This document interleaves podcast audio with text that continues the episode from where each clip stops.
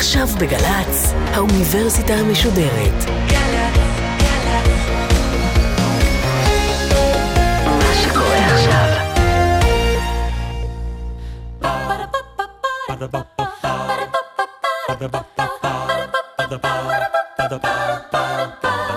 האוניברסיטה המשודרת בשיתוף מיזם וויז מציגה המדען העירום, מיטב החוקרים בישראל בשיחה עם בן שני, אחד על אחד מול קהל. והפעם, שיחה נוספת עם הפרופסור ערן הלפרין, דיקן בית הספר איבצ'ר לפסיכולוגיה במרכז הבינתחומי הרצליה, על הפסיכולוגיה של הסכסוכים. עורכת ראשית, מאיה גאייר. ערב טוב לכם, ערב טוב לקהל הגדול כאן בתל אביב, בבר שנקרא הנסיך. ערב טוב לך פרופסור ערן אלפרין, אתה נשארת איתנו כאן משבוע שעבר. ערב טוב בן. אנחנו התחלנו איתך לפני שבוע את המפגש הזה שעסק בפסיכולוגיה פוליטית ובאופן שבו בעצם תחומים שבדרך כלל אנחנו לא לוקחים אותם בחשבון כשאנחנו מנהלים את כל הוויכוחים הפוליטיים שלנו, אבל הם כנראה לוקחים חלק גדול מאוד בסכסוך, כיצד רגשות, כיצד מה שאתה מכנה אותו חסמים פסיכולוגיים מונעים בעצם מקבוצות להגיע לסיומם של משברים, לסיומם של סכסוכים. את החלק הזה של המפגש אני ארצה ש, שנייחס באמת לכלים שאתם כפסיכולוגים פוליטיים יכולים לאמץ ואולי באמצעותם, אני לא יודע אם המילה לחנך היא המילה הנכונה, אבל לטפל כדי אולי להגיע לתוצאה מצופה של סיום משבר. אבל לפני זה תיקח אותי למקום אחר. איך בכלל נהיה אדם פסיכולוג פוליטי? אני חושב שזה, אצלי לפחות זה התחיל אה, מהשלב שבו חשבתי לעצמי מה מעניין אותי ללמוד, ולא לא לחשוב עוד ברמה המאוד קונקרטית. ושני הדברים שנראו לי הכי מעניינים בעולם היו הפוליטיקה והפסיכולוגיה. והלכתי ללמוד אה, אה, בעצם אה, תואר שהוא דו-חוגי, תואר ראשון במדע המדינה ותואר ראשון בפסיכולוגיה, בלי שום חיבור בין שני הדברים האלה. אה, כי עניינה אותי הפוליטיקה, ועד היום סופר מעניינת אותי הפוליטיקה, וכשיש לי זמן פנוי אני תמיד שמח לשמוע אה, אה, רזי ברקאי או עימותים אחרים אה, פוליטיים ב, ב, ברדיו, ועניינה אותי הפסיכולוגיה, גם מהמקום האישי וגם אה, אה, ככה להבין את נפש האדם אה, ברמה היותר כללית. וככל שהתקדמתי בלימודים שלי, א', הבנתי שאפשר אולי לחבר את שני הדברים האלה, למרות שאין תוכניות רשמיות לפסיכולוגיה פוליטית או ללימודי פסיכולוגיה פוליטית בישראל, אבל בעיקר, בעיקר, בעיקר הבנתי שאם אני באמת באמת רוצה להבין את העולם הפוליטי, אז התשובות נמצאות בעולם הפסיכולוגי. ובאופן מוזר, ככל שהתקדמו השנים, הבנתי שמעניין אותי דווקא לחקור פוליטיקה, ולא בהכרח פסיכולוגיה, וככל שרציתי לחקור יותר פוליטיקה, עברתי יותר לכיוון הפסיכולוגי והפכתי לפסיכולוג חברתי ורחמנא ליצלן גם היום לדיקן בית ספר לפסיכולוגיה והכל כדי להבין את הפוליטיקה בצורה יותר טובה. מתי התחלת ללמוד? התחלתי ללמוד, מתי התחלתי תואר ראשון? כן. וואו, איזה שאלה. אה, לפני 11 שנה. כמה זמן זה היה אחרי שנפצעת למעשה ב- בלבנון? אה, אני לא זוכר בדיוק את, ה, את התאריכים, אבל uh, אימא שלי בקהל, אני יכול אולי, אולי לשאול אותה. אני חושב שהתחלתי ללמוד שנתיים או שלוש אחרי שנפצעתי, אבל כשהתחלתי ללמוד תואר ראשון עוד הייתי עמוק בתוך הפציעה שלי, הגעתי ל, ללימודים עוד uh, מצופה בברזלים ו... מה היו הנסיבות ו... של הפציעה? איפה זה קרה? נפצעתי ב- ב- בלבנון במהלך, אפילו, אפילו לא במהלך איזו מלחמה אה, הירואית ו- ודרמטית, בתקופה של, אה, של רצועת הביטחון, בזמן שעשינו איזשהם, אה, אה, איזשהו בט"ש די, די שגרתי ברצועת הביטחון, הייתי אה, מפקד צוות בתוך אה, רצועת הביטחון, ונפצעתי בתוך, אה, בדרך למערב, ופעילות די, אה, די שגרתית. תשמע, כשהתחלנו את המפגש הקודם, כשדיברנו על מלחמות ועל סכסוכים ועל תפקיד של פסיכולוגיה בהם, דיברנו על רגשות, ואז ציינו את הכעס, וציינו את השנאה, ודיברנו על פחד, ובואו נדבר באמת על אופטימיות ועל תקווה ועל רגשות חיוביים, כי מה, מה ההיגיון בא ואומר? שאם אנחנו רוצים לדבר על שלום צריך לחפש את הרגשות החיוביים? ההיגיון אומר שאם אנחנו רוצים לדבר על שלום או על, או על uh, יישוב של סכסוך, אנחנו צריכים ללמוד להפחית את הרגשות השליליים ההרסניים שלנו, כמו שנאה, לנתב את הרגשות השליליים היותר מורכבים, הרגשות שיכולים ללכת גם לכיוון חיובי וגם לכיוון שלילי, כמו כעס או פחד, לנתב אותם למקומות קונסטרוקטיביים או בונים ולא דסטרוקטיביים, ושאנחנו צריכים ללמוד לעבוד גם עם הרגשות החיוביים שלנו, להבין איזה רגשות חיוביים אנחנו צריכים לעבוד איתם, ובעיקר להבין איך אנחנו יכולים להפעיל על חברה שלמה תהליך שאנחנו קוראים לו תהליך של ויסות רגשות או הסדרת רגשות, emotion regulation, כדי לפתח רגשות חיוביים, ויכול להיות ששווה שנתחיל לדבר דווקא בכיוון של תקווה או של אופטימיות, כי אני חושב ששם יש כוח מאוד מאוד מאוד משמעותי. אז אם אמרת קודם, במפגש הקודם, שכעס הוא דבר שמעורר עמים לפעולה, מה עושה תקווה?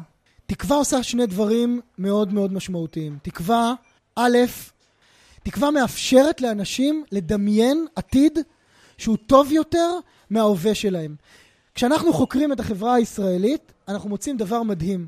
חלק גדול מאוד מהאנשים שחיים פה פשוט לא מסוגלים לדמיין עתיד שהוא יותר טוב מההווה שלהם. לא מסוגלים לדמיין אותו. אנחנו אומרים להם, תחשבו 30 שנה מהיום. אתם יכולים לחשוב על מצב שבו הקונפליקט או הסיטואציה פה תיראה אחרת, אתם אומרים, לא, אני לא מסוגל לעשות את זה. אנחנו ברמה הקוגניטיבית רואים שזה מייצר עליהם עומס מאוד מאוד מאוד גדול, זה מצריך ממאמץ מאוד מאוד גדול, הם לא מסוגלים לדמיין את זה. אנשים שיש להם תקווה, הם אנשים שמסוגלים לדמיין עתיד שהוא טוב יותר מההווה שלהם. והשלב השני הוא שאנשים שיש להם תקווה ומסוגלים לדמיין עתיד שהוא עתיד טוב יותר מההווה שלהם, גם מתחילים לבנות אותו. ומתחילים לבנות צעדים או מיילסטונס או אבני דרך כדי להגיע אל אותו עתיד שיראה טוב יותר מההווה שלהם. לעומת זאת, אנשים שמלמדים אותם לאורך שנים שאין שום סיכוי שהעתיד שלהם ייראה טוב יותר מההווה שלהם, אין שום היגיון בזה שהם אפילו ינסו להתחיל לבנות לעצמם עתיד שהוא יותר טוב. אין שום היגיון בזה שהם אפילו ינסו לבנות לעצמם תהליך שהוא תהליך שבונה אותם לכיוון של עתיד טוב יותר. ואם אנחנו כן נצליח להעביר את התפיסה או את התחושה הזאת שכן יכול להיות שהעתיד ייראה אחרת מההווה, אולי אנשים וקבוצות וחברות ואולי גם מפלגות ומנהיגים ישכילו לנסות ולייצר את המציאות הזאת, ולא רק לדמיין אותה. כן, אבל יבואו הרבה אנשים שמאזינים לך עכשיו ויגידו, מה אתה רוצה, שאנחנו נחיה בסרט? זה ריאלי לחשוב שבנסיבות מסוימות אולי צריך להתכונן פה לחיות על החרב עוד כמה עשרות שנים, לבצר את הביטחון שלנו, לדאוג לצבא חזק, לדאוג, לדאוג לזה שנוכל לעמוד מול אותם יצורי פרא מעבר לגדר. אני חושב שחברה בריאה וחכמה מנסה ויודעת לבנות את העתיד שלה בכל האפשרויות הקיימות. ואם הייתי אדם נאיבי, או אדם שחושב שהכל יהיה טוב והכל יהיה בסדר ואין שום סיבה, הייתי אומר, בואו נעצור היום ונפנה את כל תקציבי הביטחון שלנו ואת כל המשאבים החינוכיים שלנו רק למקומות, ה, תקרא להם נאיביים או, או, או מונעי תקווה שעליהם אנחנו מדברים. אבל אני לא אומר את זה. אני אומר שחברה בריאה וחכמה צריכה לדעת לעשות גם וגם. חברה בריאה וחכמה צריכה להצליח גם לבצר את הביטחון שלה ו- ולא, ולא לסמוך לחלוטין לא על הצד השני ולא על אנשים אחרים ולא על חברות אחרות שיבטנו ויאפשרו לנו את הביטחון לאורך שנים, אבל היא צריכה גם לדעת לבנות לעצמה אופציה חלופית. ואני חושב שהטרגדיה של חברות שחיות בסכסוך לאורך שנים היא שהצורך שלהם לבצר את הביטחון שלהם ולהרגיש בטוחים בנתיב הזה בנתיב שאומר, אנחנו צריכים קודם כל לשמור על עצמנו, לא מאפשר להם אפילו לבדוק את האופציה האחרת. אבל ו- את התהליכים ו- האלה אפשר לעורר גם רק אצל צד אחד? גם כשאתה יודע שבצד השני בכלל לא קיים עכשיו מישהו שהוא סוכן של שינוי מהסוג הזה שאתה מדבר עליו? אני לחלוטין לחלוטין מאמין שאת התהליכים האלה והעבודה שאנחנו עושים, גם העבודה המדעית וגם העבודה היישומית, גם בהקשר הפלסטיני-ישראלי וגם בהקשרים אחרים ברחבי העולם, היא תמיד, תמיד, תמיד בשני הצדדים. תמיד. אין רק לצד אחד אחריות להמשך של סכסוך, ושינוי פסיכולוגי עמוק צריך להתבצע בשני צדדים ולא רק בצד אחד. אבל, ואני חושב שצריך גם להגיד גם את החלק הזה, אנחנו גם צריכים להכיר בכל סכסוך שאליו אנחנו מגיעים. א', באחריות הדיפרנציאלית שיש לצדדים להימשכותו של סכסוך. באופן כללי אנחנו מבינים שבסכסוכים שהם סכסוכים אסימטריים, שיש בהם הבדלי כוח משמעותיים בין הצדדים, תמיד לצד החזק יש אחריות יותר גדולה להימשכותו של סכסוך, כי לצד החזק יש יותר כוח לחולל שינוי אמיתי במציאות, ועדיין אני אומר שגם הצד החלש צריך לעבור שינוי משמעותי. והדבר השני שאנחנו צריכים להכיר בו, ויש לא מעט ספרות פסיכולוגית בהיבט הזה, שלצדדים חזק וחלש בסכסוכים אסימטריים יש צרכים פסיכולוגיים שונים. וכדי לחולל שינוי צריך להכיר את הצרכים האלה. יש תיאוריה מאוד מאוד מעניינת של שני אה, חוקרים ישראלים של אריה נדלר ונורית שנבל מאוניברסיטת תל אביב שמדברת על הצרכים השונים של צד חזק וצד חלש. צד חלש רוצה שאנחנו נאשרר את ה... יכולת שלו לשלוט במציאות, הוא, הוא צריך אשרור לכוח שלו, כי הצד החלש לאורך הרבה מאוד שנים מקבל את התחושה שהוא לא באמת משפיע על המציאות, הוא רוצה שאנחנו נאשרר את הכוח שלו, את השליטה שלו, אנחנו ניתן לו את התחושה שהוא אכן מסוגל לשלוט במציאות שלו. הצד החזק צריך אשרור על משהו אחר לחלוטין, הצד החזק צריך אשרור על המוסריות שלו, כי הצד החזק המוסריות או תחושות או תפיסות המוסריות של הקבוצה שלו מאותגרות כל יום במהלך הסכסוך, כי המבנה של הסכסוך כסכסוך אסימטרי הוא מבנה כזה שבו בכל סכסוך אסימטרי צד חזק באופן מובנה מחולל איזה שהם מעשים שהם מעשים שמאתגרים תפיסות של מוסר וצד חזק צריך שאנחנו נגיד לו נגיד את זה בצורה היותר פשטנית נגיד לו אתה בסדר אתה מוסרי אתה, אתם קבוצה מוסרית וקבוצה טובה. להגיד לצד החזק אתם לא מוסריים אתם קבוצה נוראית אתם קבוצה אה, אה, קולוניאלית כובשת או לא יודע מה זה לחלוטין לחלוטין לא מקדם תהליכים פסיכולוגיים של יישוב סכסוך. מי זה הנגיד לו הזה? מי זה המבוגר האחראי שצריך לתפוס פה את המקום ש, שמחנך את הצדדים? אז, אז בתפיסה שלנו, אה, המבוגר האחראי צריך להיות מערכות חינוכיות, צריך להיות מערכות תקשורתיות, צריך להיות גופים אם זה עמותות, אם זה קבוצות שרוצות לחולל שינוי או רוצות להפוך את הקבוצות שמעורבות בתוך סכסוך למה שאנחנו קוראים בשפה שלנו לבשלות. לבשלות לקבל תהליכים שהם תהליכים של שינוי.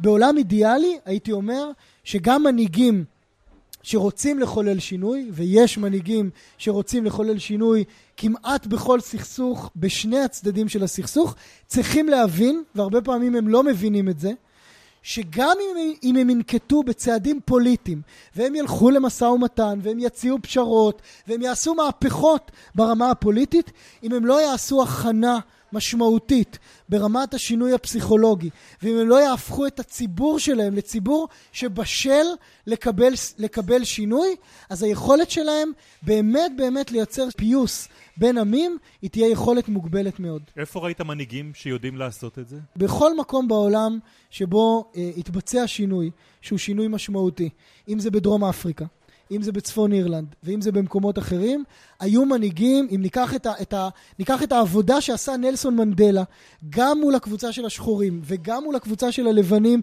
בדרום אפריקה, היא הייתה masterpiece של עבודה פסיכולוגית. הוא הכיר, למשל, העבודה שלו מול הקבוצה החזקה, מול הקבוצה של הלבנים, שהכירה בצורך לשמר את הכבוד שלהם, לשמר את תפיסת המוסריות שלהם. הייתה עבודה מאוד מאוד מעניינת ומאוד מאוד חשובה.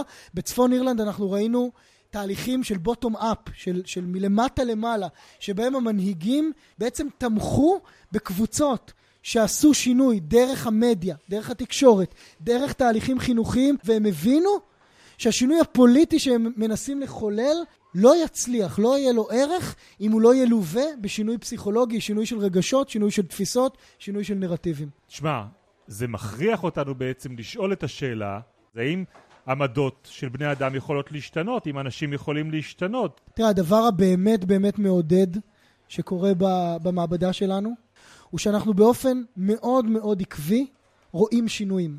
אנחנו באופן מאוד מאוד עקבי רואים שכשאנחנו מגיעים לאנשים בהקשרים הכי קשים שלהם. במהלך אירועים שהם אירועים אלימים, במהלך סיטואציות שבהם יש כישלון משמעותי בתהליכים של ניסיון לקדם אה, הסכם של שלום. אנחנו רואים שינויים דרמטיים, והשינויים האלה הם מעבר לעמדות הפוליטיים, הפוליטיות של אנשים. אנחנו רואים שינויים דרמטיים בקרב ימנים ובקרב שמאלנים ובקרב תומכים של קבוצות שונות בתוך הציבור הפלסטיני ובקרב אנשים שהם יותר קיצוניים ופחות קיצוניים בתוך סכסוכים אחרים ברחבי העולם ואנחנו רואים את השינוי קורה, אבל הוא קורה שמשתמשים בכלים הפסיכולוגיים הנכונים והמדויקים, שלא עובדים רק על פי אינטואיציה, אלא על פי מחקר שבעצם יודע להגיד מהם החסמים הפסיכולוגיים, איך מטפלים בהם ואיך מייצרים שינוי דרך התפיסות האלה. בעצם איך נראה המחקר הזה? איך נראית המעבדה שלך? אז אנחנו קוראים לזה מעבדה, אבל זה כמובן לא, לא נראה כמו מעבדה עם uh, מבחנות ו, ומכשירים גדולים של זה, למרות שאנחנו עושים גם uh, מחקרים מהסוג הזה. המחקר שלנו הוא מחקר שבעצם הולך, בוא נקרא לו, מהמעבדה לשדה. זאת אומרת, אנחנו מפתחים את הרעיונות כשהמוקד של המחקר הוא רעיונות שבעצם מנסים לעשות שימוש בכלים פסיכולוגיים כדי לייצר שינוי תפיסתי בקרב דוגמה, אנשים. דוגמה, דוגמה לניסוי. דוגמה, אנחנו יכולים להביא אנשים למעבדה, הם יכולים להיות יהודים, ערבים, דתיים, חילוניים, נשים, גברים, ובעצם מה שאנחנו עושים הוא להעביר את האנשים האלה דרך תהליך שאנחנו קוראים לו תהליך של התערבות. זאת אומרת, אנחנו נחשוף את האנשים האלה לאירוע פוליטי, זה יכול להיות דרך סרט, שהם יראו, הם יכולים לראות בסרט אה, אירוע טרור, או הם יכולים לראות בסרט מנהיג מהצד השני שנושא נאום שמציע הצעה, או הם יכולים לראות בסרט סיטואציה שקרתה אתמול בערב, ואז אנחנו נעשה להם ממש ניסוי. זאת אומרת, אנחנו נחלק אותם באופן רנדומלי לשתי קבוצות, שאחת תעבור את הטיפול, את ה treatment שלנו, שנועד לייצר שינוי, שה treatment הזה בדרך כלל בעצם יכלול העברה של מסרים.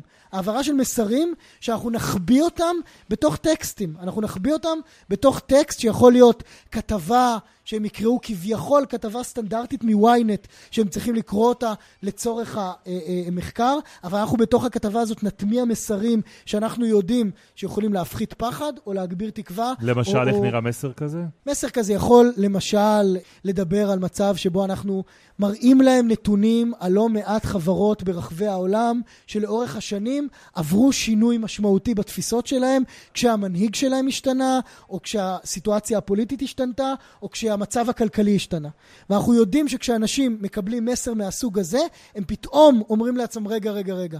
אז אם זה המצב, אולי גם הפלסטינים יכולים להשתנות. אולי גם הם יכולים לשנות את העמדות שלהם, ופתאום רמות השנאה שלהם פוחתות, רמות התקווה שלהם עולות, והנכונות שלהם לפשרות בסכסוך עולה באופן משמעותי.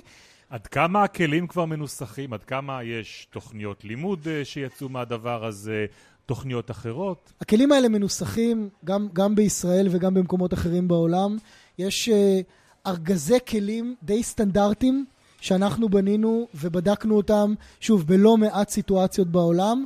שאנחנו יודעים להגיד שהם אפקטיביים ברמת מה צריך לעשות, איזה רעיונות צריך להפעיל, איזה מסרים צריך להפעיל. צריך להבין שכדי להשתמש בהם באופן אפקטיבי צריך לעבוד או דרך ארגונים שהם ארגונים לא ממשלתיים, שמנסים לייצר שינוי ואנחנו יכולים אולי לעזור להם להיות אפקטיביים יותר בפעילות שלהם, או דרך ארגונים יותר פורמליים, אה, מדינות, ממשלות, אבל אז הממשלות צריכות לרצות לחולל שינוי כזה בקרב האזרחים שלהם, ופה אנחנו מאוד מאוד תלויים במערכות הפורמליות של המדינה. ואני יכול לתאר לעצמי, כשאתה מגיע עם ארגז כלים כזה שיצרת בתוך המעבדה שלך, יסתכלו עליך מי שצריך לקבל את ההחלטות ויגידו, סליחה, אתה מדבר איתי פה על מחקר ואתה בעצם עושה פוליטיקה. והארגונים שאתה הולך אליהם הם ארגונים שיש להם אג'נדה פוליטית מאוד מאוד ברורה, ואתה למעשה מאוד מאוד פוליטי, אתה מאוד מאוד מוטה, זו לא מדע. אוקיי, okay, אז א', אנחנו עובדים קצת אחרת. זאת אומרת, אנחנו, גופים מגיעים אלינו ואומרים, אנחנו רוצים להפחית, למשל, להפחית גזענות במערכת החינוך. אוקיי? ואנחנו מרגישים שהפעולות שאנחנו עושים כדי להפחית גזענות במערכת החינוך הן לא אפקטיביות. ואם אנחנו רוצים לקבל כלים יותר אפקטיביים כדי להפחית גזענות במערכת החינוך, אז אנחנו מנסים לעשות שימוש בכלים פסיכולוגיים. אני כן אגיד שהשאלה שאתה העלית פה לגבי הפוליטיקה של סוג המחקר כזה, היא שאלה שאני נתקל בה, אתה יכול לתאר לעצמך, כמעט כל יום. והאמת שהתשובה שאני עונה היא תשובה שאני חושב שהיא, שחשוב לשים אותה על השולחן. יש לי הרי שתי אפשרויות. אפשרות אחת, לפתח מחקר כזה, ולהשתמש בו בפועל רק במקומות מרוחקים.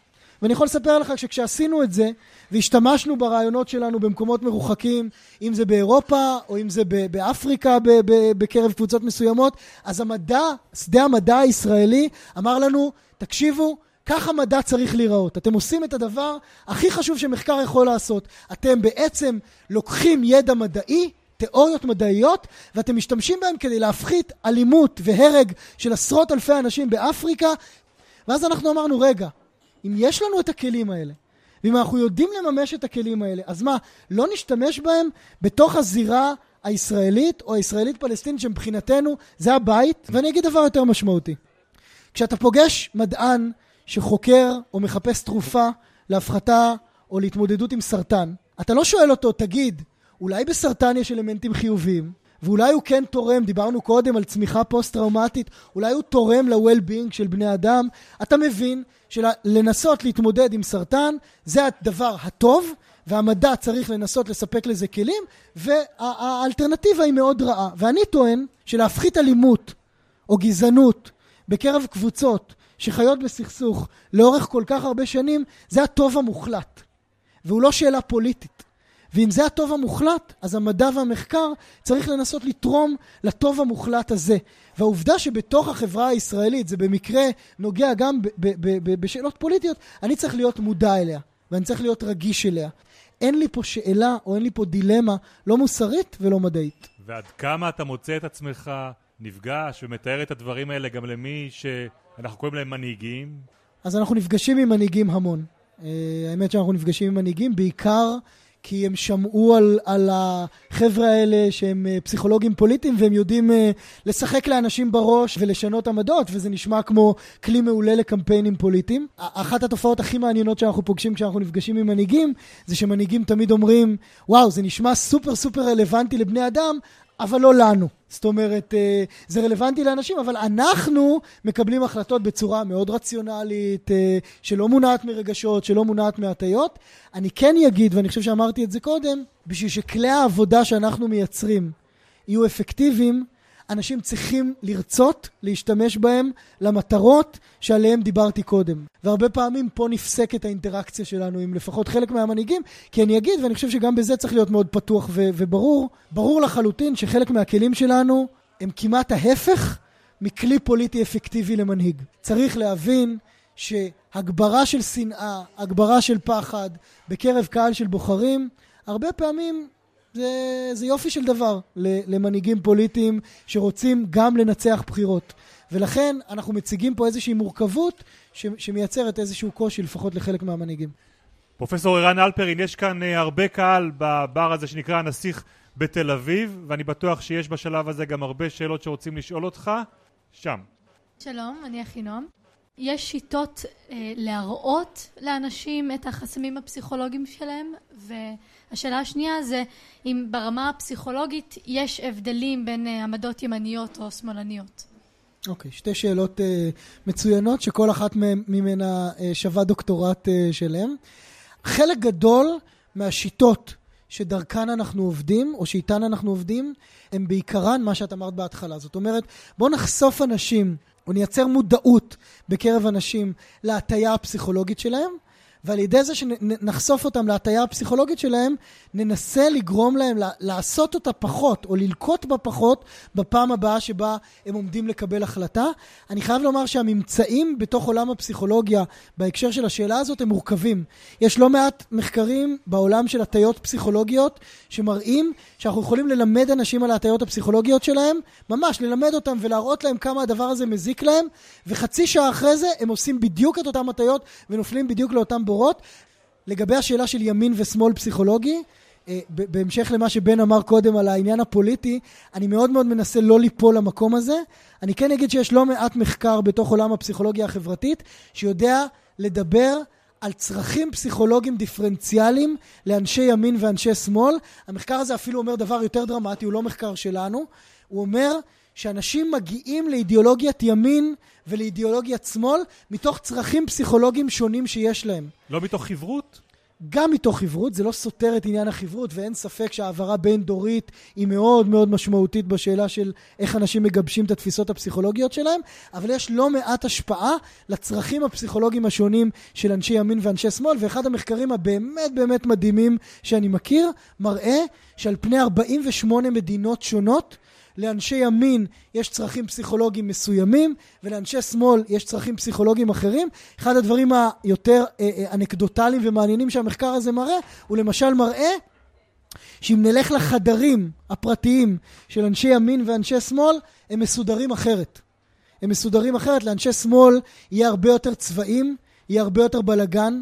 אנשי ימין יהיו הרבה יותר מסודרים, יהיו הרבה יותר עקביים בדרך שבה החדר שלהם מסודר, והדבר הזה נובע מצרכים פסיכולוגיים אה, אה, אה, שונים שיש לאנשי שמאל ואנשי ימין. אני רק אגיד שכשאני חושב על העמדה הפוליטית הפרטית שלי, אז ה, כל הצרכים הפסיכולוגיים שמיוחסים לצד השני עובדים עליי מצוין, והתיאוריה הזאת נופלת לחלוטין, אבל אני מעריך שבאופן כללי אה, זה, זה, זה עובד מצוין.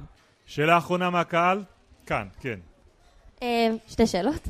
השאלה הראשונה היא שאתה אמרת שמנהיגים ברובם עוקבים אחרי הציבור, ולא להפך. עכשיו, בחלק השני, אתה דיברת ואמרת, נתת את נלסון מנדלה כדוגמה למנהיג שעשה עבודה פסיכולוגית והשינוי בא דווקא ממנו. אז מה, מה, קורה, מה יותר נפוץ, מה יותר ריאלי לקוות, שהשינוי יבוא מלמטה למעלה או מלמעלה למטה? אמ, והשאלה השנייה שלי, אם העמדות הפוליטיות מבחינה פסיכולוגית מושפעות גם ממצב כלכלי של אנשים. אוקיי, okay, אז, אז לשאלה השנייה התשובה היא קלה, כן. אה, ונעצור פה, אני, אני לא, לא אכנס לזה יותר לעומק. לשאלה, לשאלה הראשונה שלך, אז חשוב להגיד שיש בהקשר הזה גישות אה, מאוד מאוד מאוד שונות, ויש לא מעט אנשים, וחשוב לשים את זה על השולחן, שיגידו, בסוף בסוף זה הכל המנהיגים. אתם יכולים לדבר על תהליכים חינוכיים, ועל בוטום אפ, ועל ציבור, ועל מפגשים, ועל כל מה שאתם רוצים. בסוף בסוף בסוף צריך לקום אדם כמו אה, אה, נלסון מנדלה, או בזירה שלנו כמו אנואר סאדאת ומנחם בגין, שיהיו מנהיגים אמיצים, עם חזון, שיכולים להסתכל קדימה ויעשו שינוי משמעותי. יש תפיסות שונות במובן הזה. התפיסה שלי, באופן מאוד מאוד ברור, מדברת על כך שהתהליכים של בוטום אפ הם התהליכים שמניעים באמת שינוי. מלמטה וש, למעלה. ושקודם כל זה צריך לבוא מלמטה למעלה, ואז המנהיג הנכון, בזמן הנכון, צריך לבוא על הבסיס של בשלות של חברה שעברה שינוי, והמנהיג הזה, כשהוא יגיע, צריך להיות מנהיג שמאוד מאוד רגיש גם לצרכים הפסיכולוגיים של הציבור, ועל זה דיברתי כשהזכרתי את נלסון מנדלה קודם. פרופסור ערן אלפרין, לסיום יש לנו סבב של שאלות שהתשובות עליהן צריכות להיות מהירות מהירות, אוקיי? וואו, זה מסובך. נאתגר אותך. וואו. מה הרגש או העמדה שבסכסוך שלנו הכי קשה לנטרל? ייאוש. ולפלסטינים? כעס. אוקיי. אם לא היית מוגבל במשאבים, והיית יכול לקחת קבוצה כלשהי שחיה כאן היום בשטח הזה של ארץ ישראל, ולהעביר אותה איזושהי טיפול בסדנה שלך, את מי היית בוחר ומה היית רוצה לעשות איתם? אנשי תקשורת. אנשי תקשורת. אותך ואת הסביבה שלך. מה לעשות איתם? אני חושב שחלק גדול מהבעיה, כמו שאני מזהה אותה, היא שמצד אחד לתקשורת יש השפעה מאוד מאוד מאוד גדולה על הציבור, ומצד שני גם אנשי התקשורת שרוצים או שיש להם כוונות מאוד מאוד טובות בהקשרים שלנו, ובמובן הזה הכוונות הן תנאי מקדים הכרחי כדי להצליח לייצר שינוי, אה, עושים הרבה מאוד פעמים נזקים מאוד מאוד גדולים, כי הם לא מכירים את ההשלכות הפסיכולוגיות של חלק גדול מהדברים שהם עושים. ואם הייתי יכול לקחת קבוצה של אנשי תקשורת מאוד מאוד משפיעים לשבוע שידבר על חסמים פסיכולוגיים והדרך להתמודד איתם, אני חושב שהיינו יכולים לייצר שינוי משמעותי. שאלה אחרונה הערב, פרופסור ערן אלפרין. מתי יהיה כאן שלום? בעשור הקרוב. בס. אוקיי. אמרנו משהו על תקווה. פרופסור ערן אלפרין, תודה רבה רבה לך על המפגשים האלה. תודה רבה גם לכם, לקהל שנמצא כאן בפאב שנקרא הנסיך בתל אביב. תודה לעורכת שלנו, מאיה גייר, למפיקות אביגיל קוש ותום נשר. תודה לאביגיל שגם עשתה את התחקיר. לטכנאים שלנו מיכאל אבו וליעד גרושקה, תודה לשותפים שלנו מעמותת וויז, תעקבו אחרי המפגשים של המדען העירום אצלהם בדף הפייסבוק ואצלנו בפייסבוק. לילה טוב, להתראות.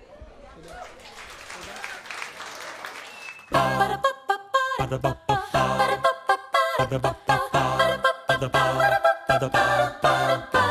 האוניברסיטה המשודרת, המדען העירום. בן שני שוחח עם הפרופסור ערן הלפרין, דיקן בית הספר איבצ'ר לפסיכולוגיה במרכז הבינתחומי הרצליה, על הפסיכולוגיה של הסכסוכים. אורחות ומפיקות, אביגיל קוש ותום נשר. מנהלת תוכן, מאיה להט קרמן. עורך דיגיטלי, נדב הלפרין. האוניברסיטה המשודרת, בכל זמן שתרצו, באתר וביישומון של גל"צ, וגם בדף הפייסבוק של האוניברסיטה המשודרת. Ba-da-ba, ba-da-ba.